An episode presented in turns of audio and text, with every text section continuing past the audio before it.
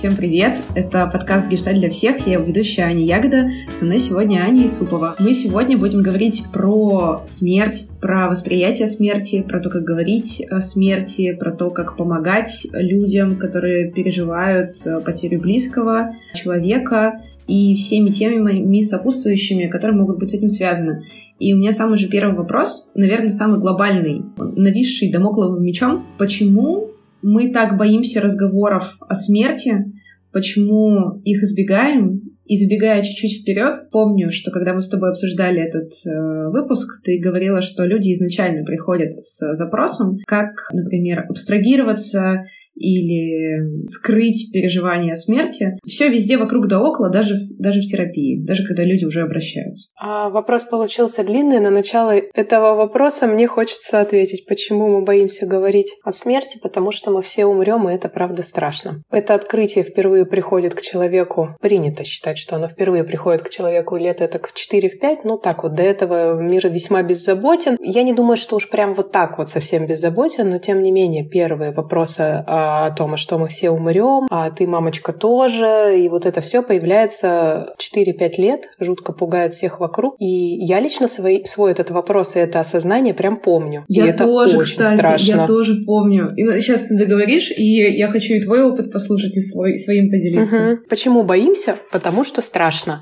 Правда, очень сильно страшно. Позволь, я просто расскажу тебе про свое сознание. Очень хочу про твое узнать. 4 или 5 лет я помню, что я еще не ходила в школу. Я сидела в ванне, у меня там всякие уточки плавали. И я просто вот так вот в один момент, играя с этими уточками, говорю: «Мама, я зову маму!» Она приходит и говорит: «Что такое? Что случилось? Что ты орешь?» И я говорю: «Ты же скоро умрешь, ты же умрешь!» И она говорит: «Ань, у меня еще мама меня рано родила, и ей тогда было там лет 25, и она говорит: «Ань, мне всего 25 лет.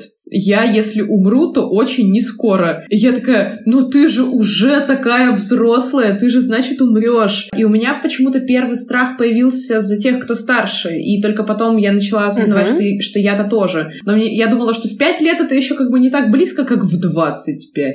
А у тебя как?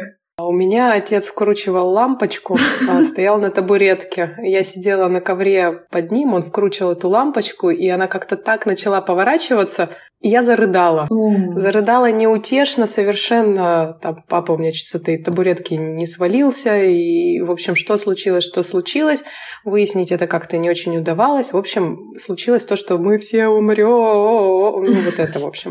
И это было такое вспышкой огромное очень открытие, очень страшное и очень большое. И вот оно примерно как-то так и приходит.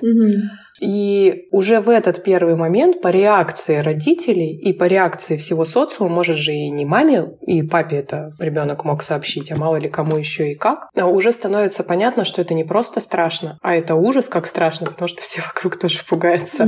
Говорю так как-то немножко со смехом. И смех, кстати, один из способов с этим встречаться. Я тоже. Я заметила, что мы с тобой начали говорить о смерти. Я такая: «Ха-ха, хи-хи, а у тебя как было, а у меня как это есть». Я понимаю, что я тоже смехом защищаюсь от смерти очень часто.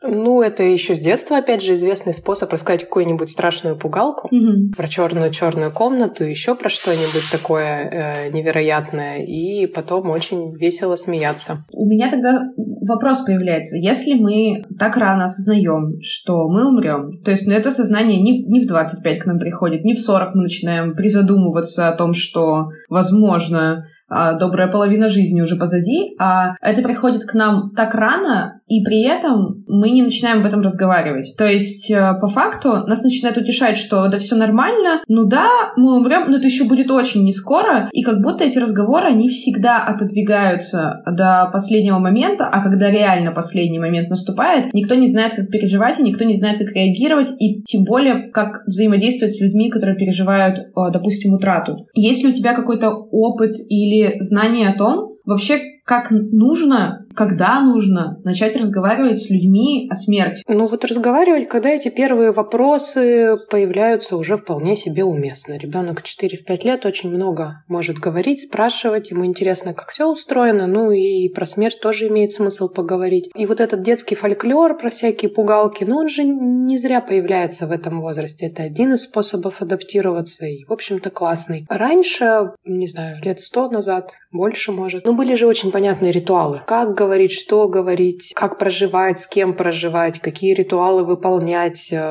Все было прописано, продумано. В том числе со смертью люди встречались гораздо чаще. Ну, в целом, там, если мы говорим про обычную семью, это была норма, когда много детей погибало. Никто этому, конечно, не радовался и совсем за бытовую вещь не воспринимал, я так полагаю. Но все-таки это более частые происшествия. И известно про это было больше, так как просто чаще приходилось с этим сталкиваться. Сейчас и срок жизни увеличился, и, в общем, большая часть всего нашего происходящего, ну, вот этого психологического хоррора в связи с ковидом связана, ну, однозначно с тем, что мы живем очень долго, здорово и счастливо. И внезапные, условно внезапные смерти, это, конечно, сильно впечатляет, пугает, и непонятно, что с этим делать. Культуры оплакивания, разговора, я не знаю, провожания, она есть, но она уже как будто и недостаточно. Я еще думаю над тем, что у нас есть достаточно какая-то особенная культура в плане отношения к смерти, потому что, когда мы говорим про смерть, стоит думать о том, что смерть в России, похороны в России, как провожать человека в России, например, отличается от многих традиций, где смерть — это праздник или смерти. Я смотрела видео как раз, я не помню, к сожалению, точную страну, возможно, это было где-то в более африканском полушарии, где люди выходили на улицу, пили пиво, пели песни, дарили друг другу цветы и, в общем-то, радовались за человека, который уходит от них. И когда ты русский человек с традициями молчать, плакать, горевать и при этом еще или же вообще ничего не говорить и как-то это переживать самостоятельно, ты как бы смотришь на это как на то, что тебе абсолютно непонятно. И поэтому, с одной стороны, у нас явно есть какая-то прям отдельная, особенная культура, а с другой стороны, как будто внутри нее ничего не расставлено, нет никаких действий, непонятно, что делать. И поэтому вот у меня как раз-таки, возможно, такой вопрос с историческим бэкграундом, то есть почему у нас именно так, то есть почему, когда у нас кто-то умирает, мы такие, это конец света всех, не только одного человека, а конец света всех, кто его когда-либо окружал. Мне кажется, ты сейчас прям очень важную вещь говоришь, потому что если ты про африканскую страну и про проводы, праздник, то, например, в православной культуре. Я недавно была на отпевании, и заключительная речь после самого ритуала была, в общем, про то, что не стоит печалиться, потому что душа верующего человека присоединилась к Богу. И это хорошо. Ну, в смысле, это даже может быть радостно. Я как-то не раз про это разговаривала со священниками, что, в общем, повода для горя нет. Видишь ли, вопрос веры. Если искренне верить, что дальше есть та самая загробная жизнь, и там, правда, хорошо, то, наверное, это праздник. Но всегда остается вторая часть — верить или не верить. Если верить в то, что там вообще неизвестно что, или, может быть, хуже, наверное, еще тяжелее. Правда, очень большая часть горя, она про остающихся, про тех, кто потерял близкого, дорогого, любимого или настолько любимого, что иногда ненавидимого, но неважно. Это про отношения, про то, что, ну, большой кусок жизни безвозвратно утерян. И вот это оплакиваем, буквально двигаясь там по стадиям горя, которые везде описаны, начиная с отрицания, с того, что нет. Иногда так и застревая на отрицании, потому что почему-то у нас есть эта идея, что условная православная традиция про то, что не стоит расстраиваться человеческой душе, хорошо. Соответственно, не о чем печалиться, можно улыбаться, а значит, не плачь, хотя тебе и больно. Она идет, понятно, в противоречие, но вот поэтому мы, может быть, тоже молчим. Я, знаешь, не историк, у меня с историей вообще как-то так отношения сложились исключительно забывчивые. Поэтому не могу похвастаться тем, чтобы рассказать, ну, почему так сложилось, конкретно привести какие-то факты, но, видишь ли, история нам говорит про то, что у нас была традиция, была культура, потом ее не стало. всей православной традиции, никакой религии же в стране, она была под запретом. А ничего нового на смену не пришло, то есть осталась какая-то идея про то, что не стоит, да, печалиться, все же хорошо, а уже основание, почему хорошо, да, совсем вообще неизвестно, и совсем нехорошо, а очень больно и плохо. И застывшее лицо, и привычка говорить там «справимся», «держись» и все такое, она, конечно, идет вразрез с тем, что человек ощущает, он вообще-то потерял. Оставшийся человек. А что там чувствует умерший, я туда не рискнула даже заглядывать. Да, я про это же думала, что когда мы, например, думаем о смерти, мы думаем о... Я, конечно, свое мнение обобщаю на всех. Когда я думаю о смерти, я часто почему-то начинаю думать о том, что вот этот человек умрет, это вот ему будет плохо, условно говоря. Но понимаю, что на самом деле всегда смерть идет в сопряжении с твоими переживаниями, с моими личными переживаниями. Я думаю о том, как же я буду без этого человека. И мне кажется, что именно вот под этой призмой нужно разговаривать с людьми о смерти, потому что что чувствуют люди, которые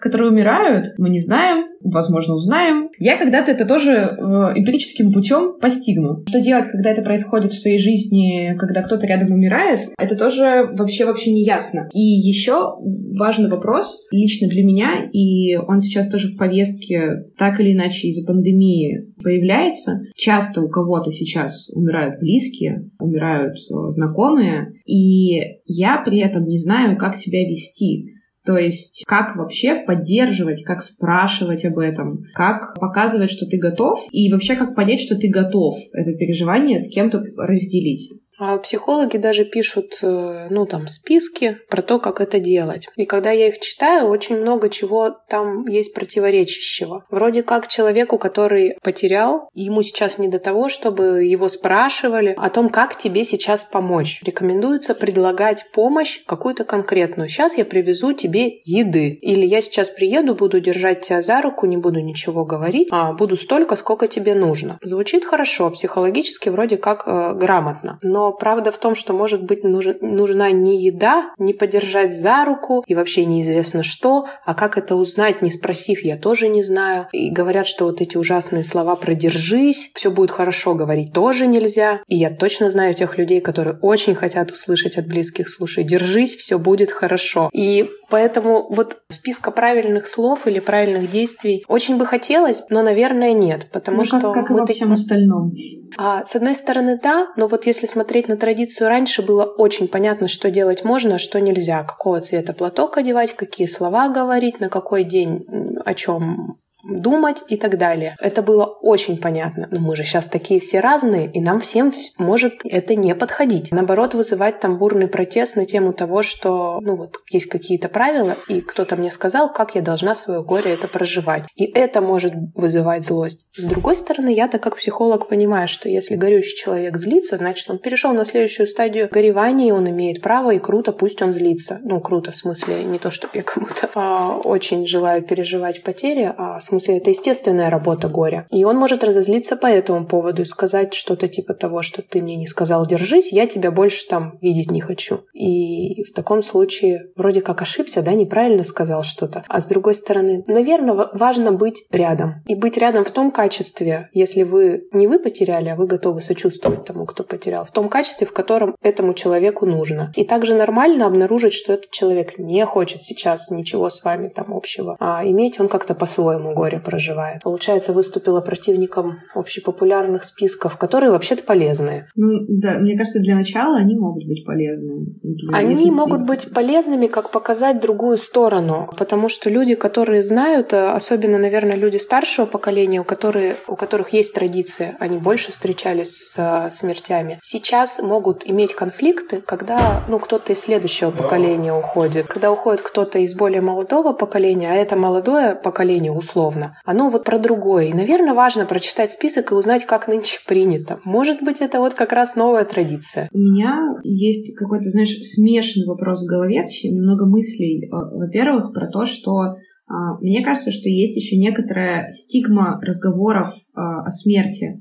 То есть я по себе знаю, что я человек открытый, я человек публичный. Я очень часто переживаю что-то на публике. То есть, например, пишу об этом пост в Инстаграме, хотя могу говорить о каких-то достаточно личных для меня вещах. А кому-то это может показаться диким. И когда я переживала смерть близкого человека, я тоже об этом написала и почувствовала себя неловко, что я переживаю, и я переживаю открыто. И еще у нескольких людей, там из тех, за кем я слежу, вот за этот год сложный для всех и много кто кого потерял, тоже видела такие случаи, что хочется кричать, хочется очень сильно себя проявлять, хочется говорить об этом на каждом углу, и вот так вот проживать свое горе, но при этом нет ощущения, что так можно или что что это нормально будет восприниматься людьми, и приходится это все опять внутрь себя складывать. И вопрос мой ведет к следующей моей мысли. Возможно, это про то, что кому-то из нас не хватает техники или умения, или знания, как выдерживать рядом других людей, особенно, которые проявляют какие-то более сильные эмоции, чем обычно. Может ли это быть с этим связано? Или стигма еще может подкрепляться какими-то другими обстоятельствами? Знаешь, я как-то еще думаю в этой плоскости про такую часть, что когда я кого-то теряю, не только я кого-то теряю. И мне еще, я беспокоюсь и волнуюсь, как другой человек может прочитать, быть об этом ранен. То есть это же не мое только личное горе чаще всего.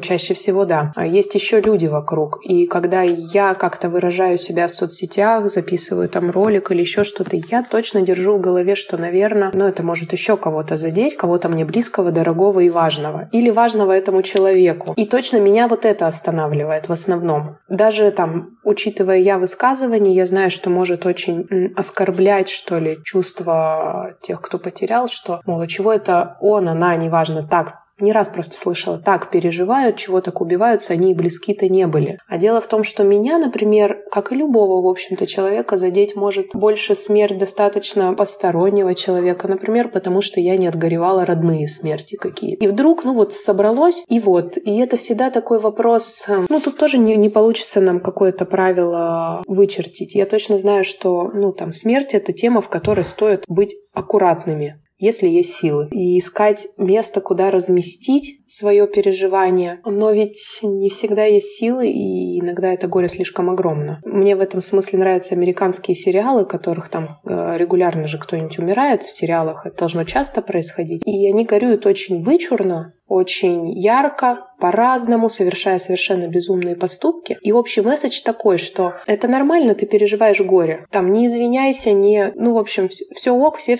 И вот такое принятие мне как-то, конечно, близко и симпатично. Но не факт, что в нашей реальности это можно... Вообще в вопросах смерти очень-очень-очень-очень много всяких разных вопросов, наверное, потому что тема мало обсуждаемая. Вопрос, наверное, связан с тем, что обратная сторона. То есть ярко переживать нельзя, бывает часто. Или кто-то, кто рядом находится с человеком, который ярко переживает, чувствует какую-то неловкость. С другой стороны, я часто сталкивалась с общественным порицанием, если человек, например, недостаточно сильно страдает. Это часто видно в медиа, то есть когда умирает кто-то публичный, а потом начинается пристальное внимание за людьми, кто его окружал. И там, например, вот всего месяц назад умер человек, а его жена уже вышла, улыбается на красную ковровую дорожку. Как же так? И вот это создается противоречие. Первое, почему нельзя чувствовать себя нормально и куда-то выходить, и даже веселиться, смеяться, даже на следующий день после того, как у тебя кто-то умер,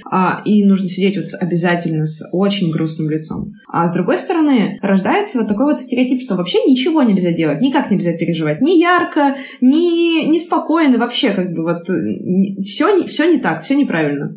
Мы с тобой знаешь, к какому месту подходим? Место называется полное отрицание вообще того факта, что все как-то умирают. То есть переживать никак нельзя, значит, этого никак и нет. В общем, давайте будем продолжать отрицать, продолжать отсутствовать переживаниями, потому что тогда как будто бы жизнь вечна. Да, правда в том, что совсем не так. И что каждый с этим справляется так, как может, выходя на ковровую дорожку или заползая под нее. И в целом и то будет в определенных условиях нормально. Я просто, видишь, все пытаюсь в первую очередь сама для себя понять, что вообще является нормальным, нетоксичным переживанием для самого себя. То есть опустим то, что как к этому могут относиться другие люди. Это уже вторичный вопрос. А когда я сталкиваюсь с такими переживаниями, когда люди сталкиваются с такими переживаниями, может быть, есть какие-то вопросы, которые себе можно внутренне задать, чтобы понять вообще, что ты сейчас чувствуешь, как тебе это сейчас важно пережить. Возможно, я понимаю, что кому-то хочется закрыться в комнате на месяц и оттуда никуда никогда не выходить. Кому-то, наоборот, хочется устроить там вечеринки а-ля в стиле Великого Гэтсби, чтобы пустоту внутреннюю как-то заглушить. Но это же все вопрос про то, чтобы выбрать действительно работающий механизм для себя,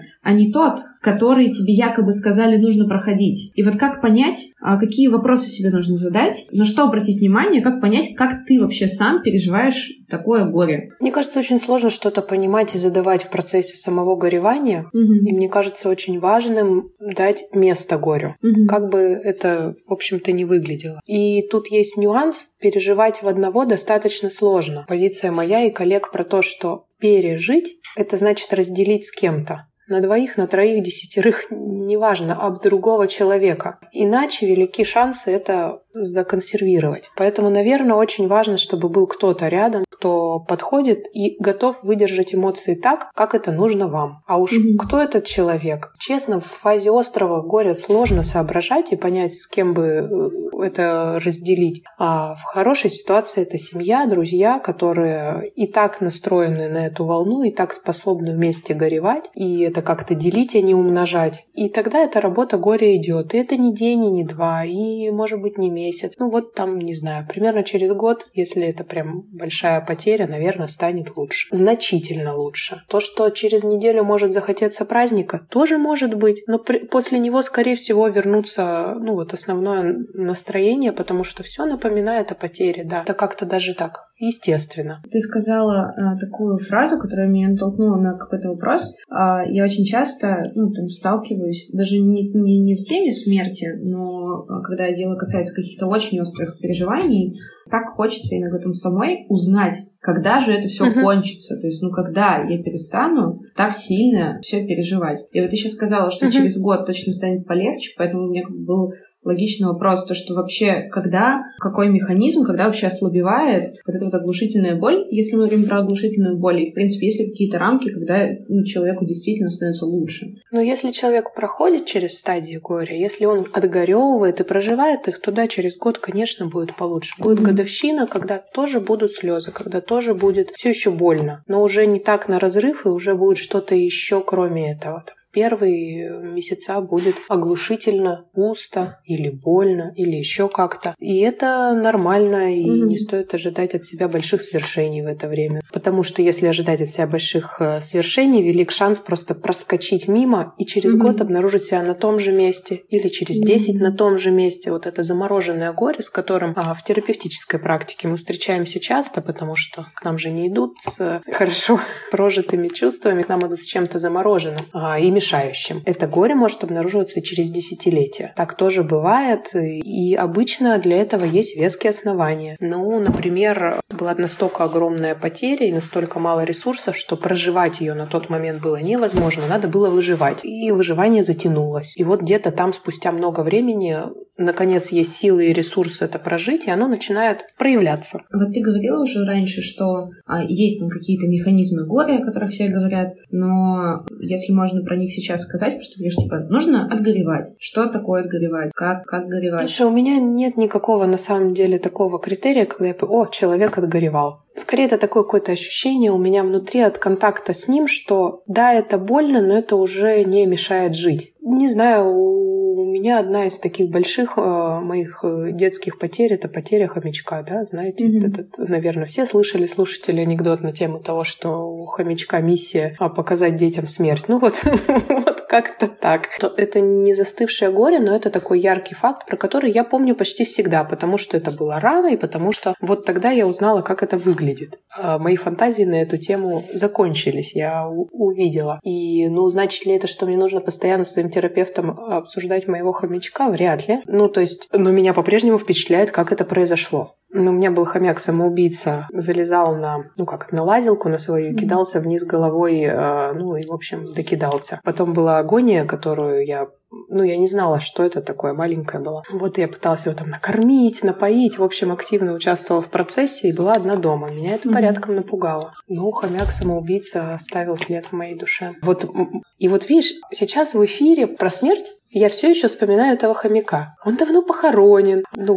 История имеет в том числе часть какого-то забавный окрас, имеет часть какого-то совершенно недоумения, как это так получилось, что это вообще за такое. Но я про него говорю. Говорит ли это о том, что заморожено мое детское горе? Для меня скорее нет, я к себе где-то внутри прислушиваюсь. Но точно это оставило след в моей душе и сформировало мое отношение к смерти. Так про это нет никаких, не знаю, я про эти признаки думаю, чтобы я могла так галочки поставить и оценить. Все, с этим все в порядке, горе пережила, живем дальше, да. В каждом выпуске начинаем с того, что нет вообще ничего универсального, нет списка, нет никаких, никакой последовательности действий, нет. Но мы сейчас попытаемся... Есть на самом деле последовательность действий совершенно. Я, с другой стороны зайду. Мы когда с тобой этот эфир обсуждали, и я про эту тему, тебе написала, она, в общем, спровоцирована повторяющимися случаями, когда мне звонят, как детскому психологу, одной из моих,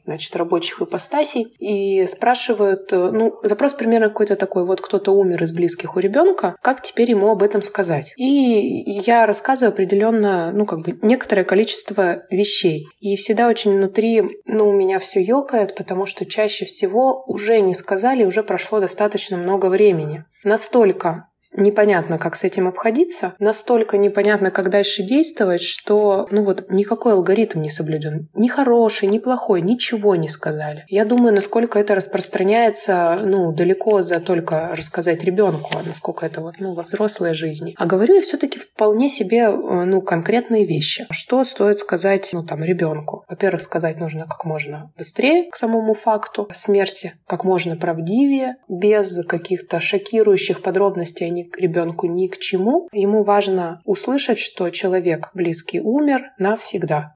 И это важно услышать любому взрослому. Врачей учат говорить именно эти слова. Не покинул, не отошел на тот свет, закончил свое существование. А именно слово «умер». Это важно произнести, потому что тогда психика как раз и начинает работать ту самую работу горя. Без этой точки, не от чего отталкиваться. И человек, остающийся без информации, ребенок взрослый, очень взрослый, он знает, чувствует, что что-то не так. Я не про экстрасенсорные способности, я про все окружение, которое в курсе факта. И это невыносимо. Рана есть, но ее как будто не видно. И, честно, меня это прям, сильно пугает. Поэтому первое, что надо сделать себе, в том числе, если кто-то умер, это эти слова сказать. Все, этот человек, дорогой, близкий мне, умер. И дальше может быть любая реакция. Говорю родителям или близким ребенка. И у взрослого может быть любая реакция. Могут быть слезы фонтаном, может быть отборнейший мат, может быть ничего. Человек может пойти, продолжать делать свою работу, свои дела, рисовать, готовить еду. Это значит, что еще не дошло. Такое замораживание. Потом может быть любая реакция. Она любая уместна. И важно, чтобы рядом был кто-то, кто способен сохранять опору. Неважно, сказали ребенку или сказали это взрослому. Или вы тот взрослый, которому позвонили по телефону из больницы. Из больницы звонят, из ковидной. Нужен кто-то, за кого можно... снова оказаться на этой земле, услышав совершенно шокирующую, выбивающую новость. Классно, если этот человек рядом. Если его нет, его важно найти. Ребенку его важно предоставить. А потом идут какие-то хлопоты, связанные с проводами. Они должны быть и у взрослых, и у детей, для того, чтобы человек мог попрощаться. Взрослый бегает за справками, потом, добывает справку о смерти, везет ее в ритуальное агентство, в ритуальном агентстве что-то выбирает. Это все, в общем-то, помогает проживать. Это все помогает поверить в факт случившегося. И иногда детей стараются оградить от всего. Но есть нюанс, это достаточно сложно потом пережить, потому что они не попрощались. Это не значит, что ребенка стоит силой тащить на кладбище или отпевание, заставлять целовать покойника. Это может пугать.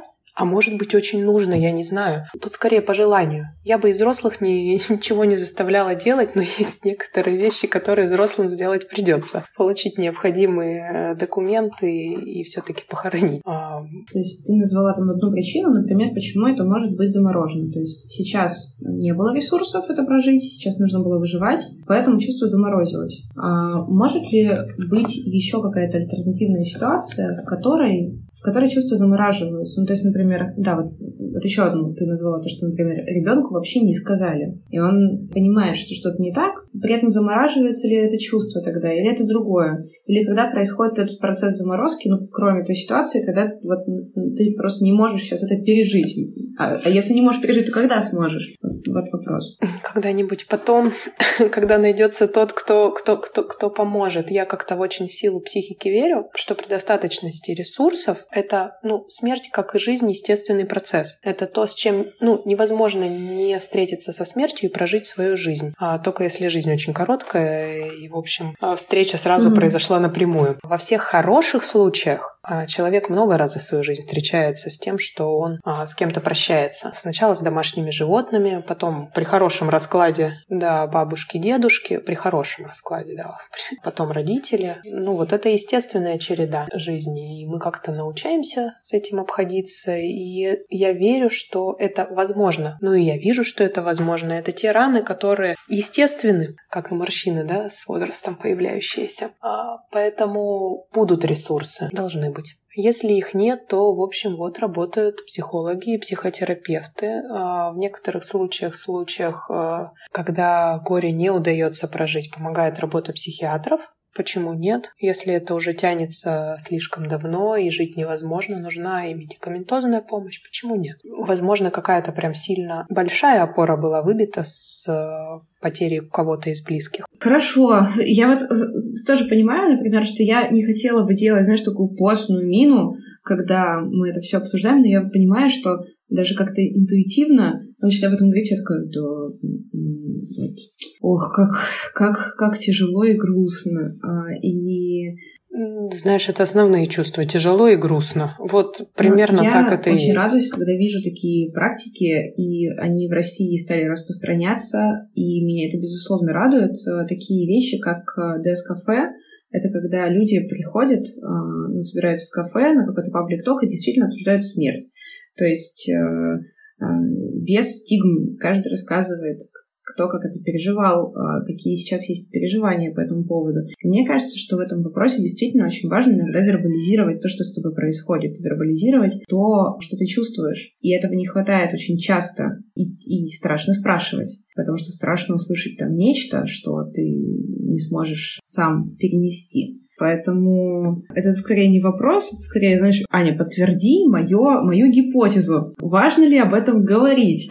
Или просто у меня такое есть впечатление, что вот когда мы, например, говорим о чувствах человека, мы такие, да, всегда лучше сказать, например, чем не говорить. Даже просто если ты сам себе в комнате произносишь слова, говоришь, я чувствую себя сейчас вот так. Но почему-то, когда дело касается смерти, я такая, можно и помолчать, можно и ничего не говорить. Вот если хочется ничего не говорить, то как бы лучше сиди в комнате. Хочется месяц молчать, молчи месяц. Вот. У меня почему-то как-то вот...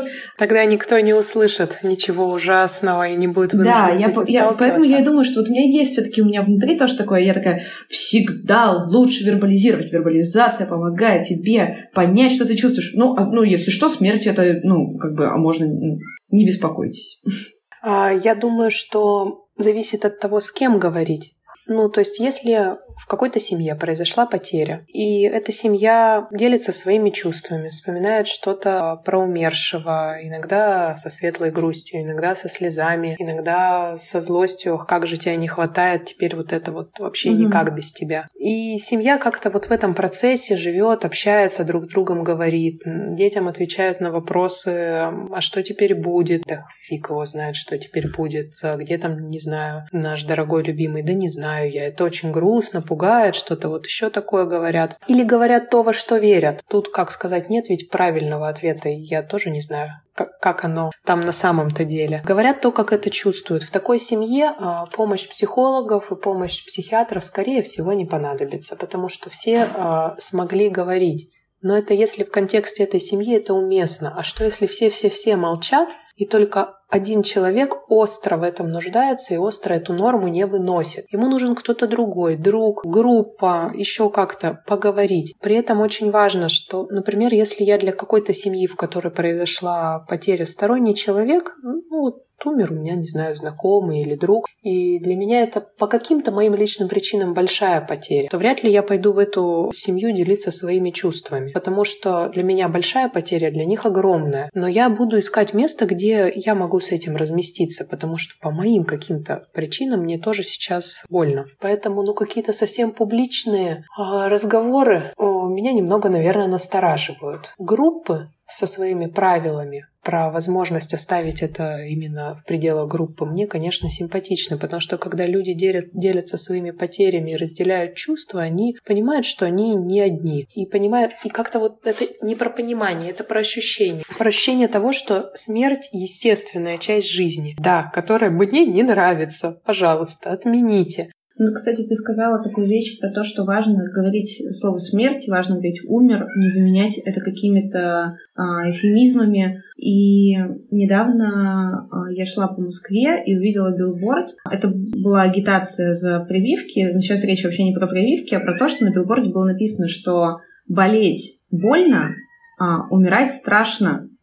Привиться там это там легко. Но меня поразило то, что наконец-то начали писать слово «смерть» и не избегать ее. То есть не просто там было написано «вот, сдайте тест, сделайте прививку» и обезопасьте, например, себя и своих близких. То есть вообще фактически вся коммуникация, которая у нас ведется сейчас вокруг коронавируса, она такая, что позаботьтесь о себе, позаботьтесь о близких, позаботьтесь о своем здоровье. И никто не говорит «смерть», «смерть», «мы умираем», «близкие умирают», ты умираешь, возможно, или болеешь, а потом умираешь.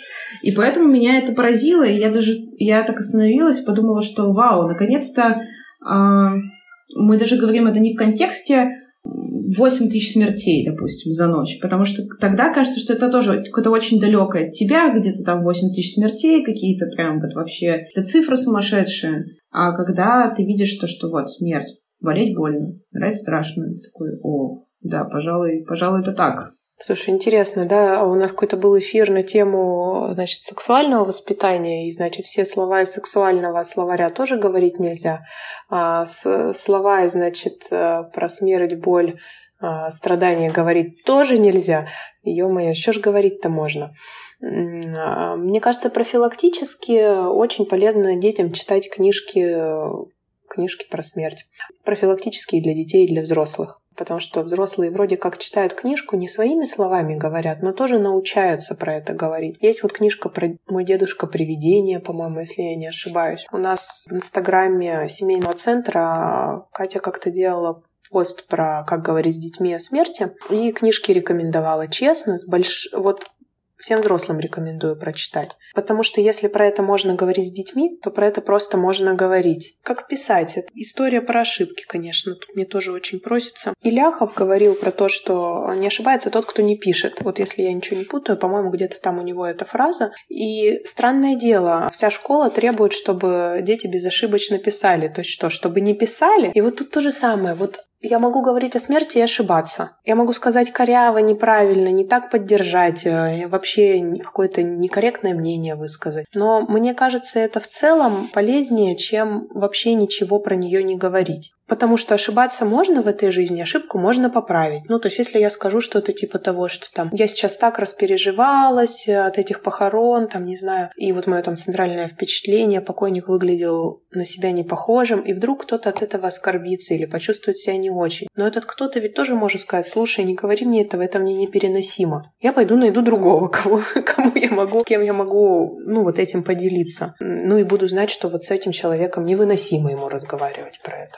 Но лучше ведь, чем если я буду молчать и ходить, и мне будет потом во сне преследовать, лицо покойника, которое меня впечатлило. Ведь не часто люди покойники. Ты, кстати, важную вещь сказала, это опять, про все то, что на словах-то все понятно всегда, как, все инструкции даны. И когда ты сказала о том, что вообще-то можно дать обратную связь и сказать: слушай, я вообще-то в шоке сейчас от происходящего, я не могу об этом говорить. И почему-то для меня каждый раз кажется, что если я буду как-то реагировать на смерть или подходить к людям, у которых есть утрата, и что-то говорить, то они как будто не смогут мне ответить. То есть я что-то скажу, а реакция будет, мне неизвестная. То есть я почему-то никогда не готовлю себя к тому, что человек может сказать: мне комфортно сейчас вот так, или мне, например, неприятно это слышать, или спасибо, что ты об этом упомянула. У меня недавно в семье тоже случилась утрата, я потеряла бабушку, соответственно, мой отец потерял маму. И когда у моего папы был день рождения, я почему-то подумала о том, что это его первый день рождения без его мамы. И я очень долго думала, вообще говорить об этом или не говорить, то есть указывать ему на этот факт, или он самостоятельно понимает, что так и есть. И когда я поздравляла его по телефону, я сказала, что я рядом, это первый твой день рождения без твоей мамы, но знай, что вот я есть у тебя, и как бы я с тобой до сих пор. И я это сказала, и я такая думаю: я все сейчас поздравления запорола в своей жизни, или еще нет? И потом папа мне сказал о том, что спасибо, что ты это проговорила, я переживаю по этому поводу, мне грустно из-за того, что меня сегодня действительно не поздравит мама, и то, что ты это вербализировала, я понял, что я с этим переживанием не один, что кто-то тоже об этом думает. И хотя я там вообще очень сильно соковала, я так-то думала, что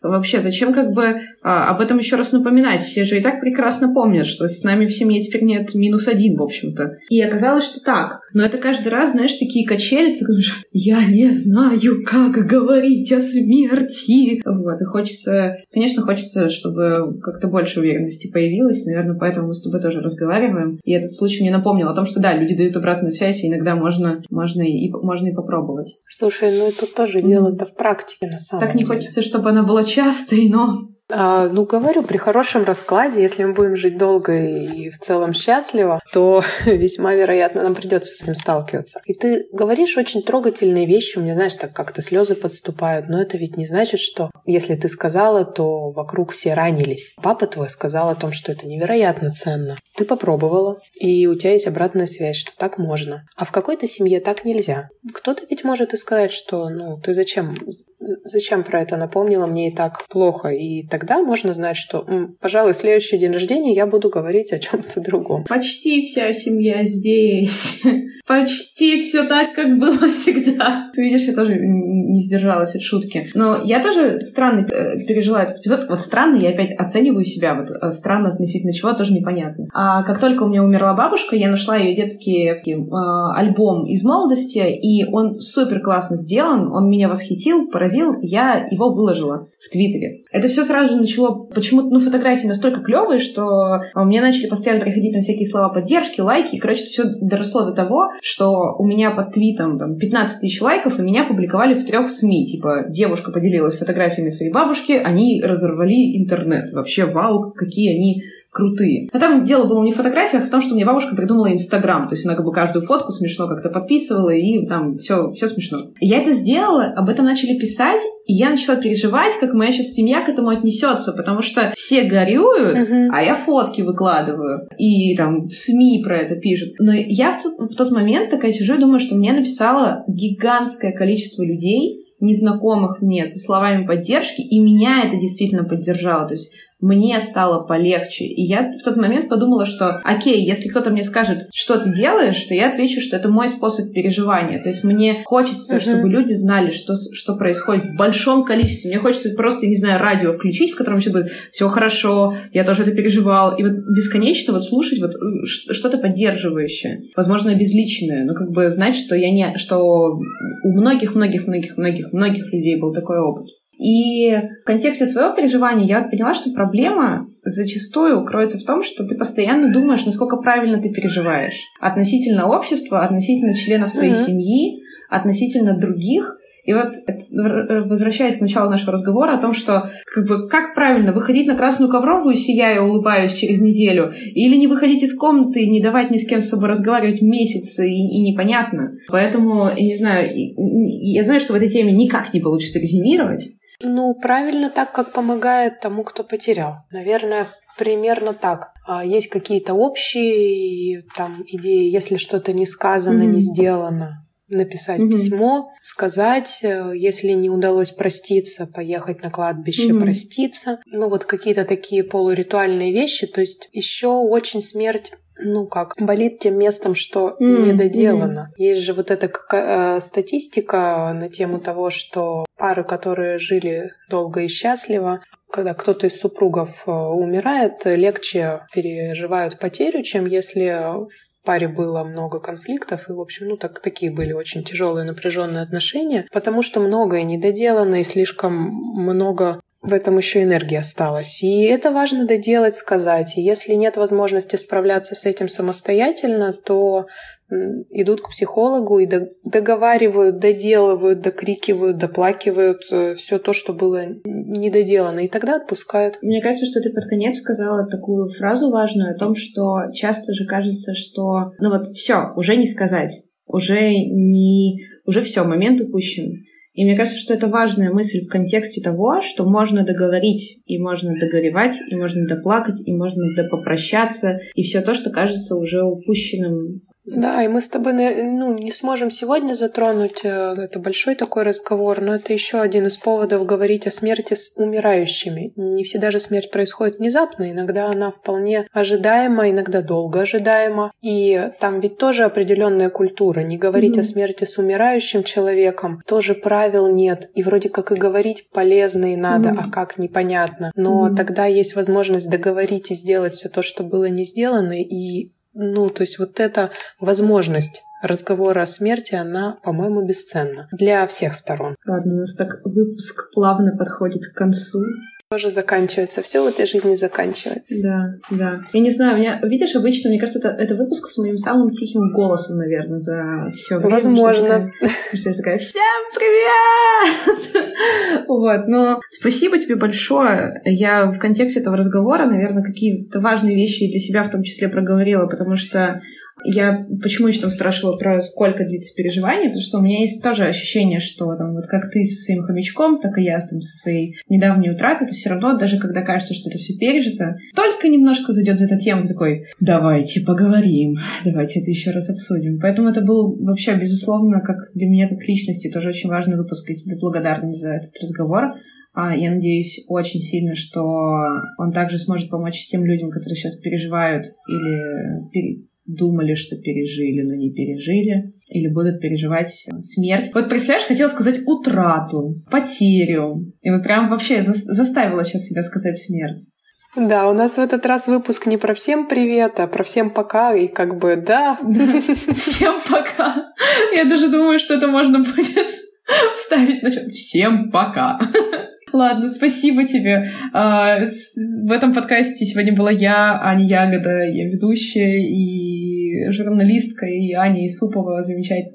Это, напомню, что это подкаст Уральского института гештальта и современной психологии. Если вам интересно узнать гораздо больше про гештальт-подход и вообще, в принципе, узнать себя лучше и то, что вас окружает, как лучше понимать окружающих, заходите на аккаунты Уральского института гештальта. Помимо этого подкаста есть Инстаграм, есть Фейсбук, переслушайте все наши выпуски. Да, а мы запишем что-нибудь еще. Но, кстати, это хорошо, что... Вот представляешь, это был бы наш самый последний выпуск, это было бы очень символично, как хорошо, что так не получилось. Ну, это мы еще посмотрим, но я надеюсь. Нет. Публично клянусь, что это не последний выпуск.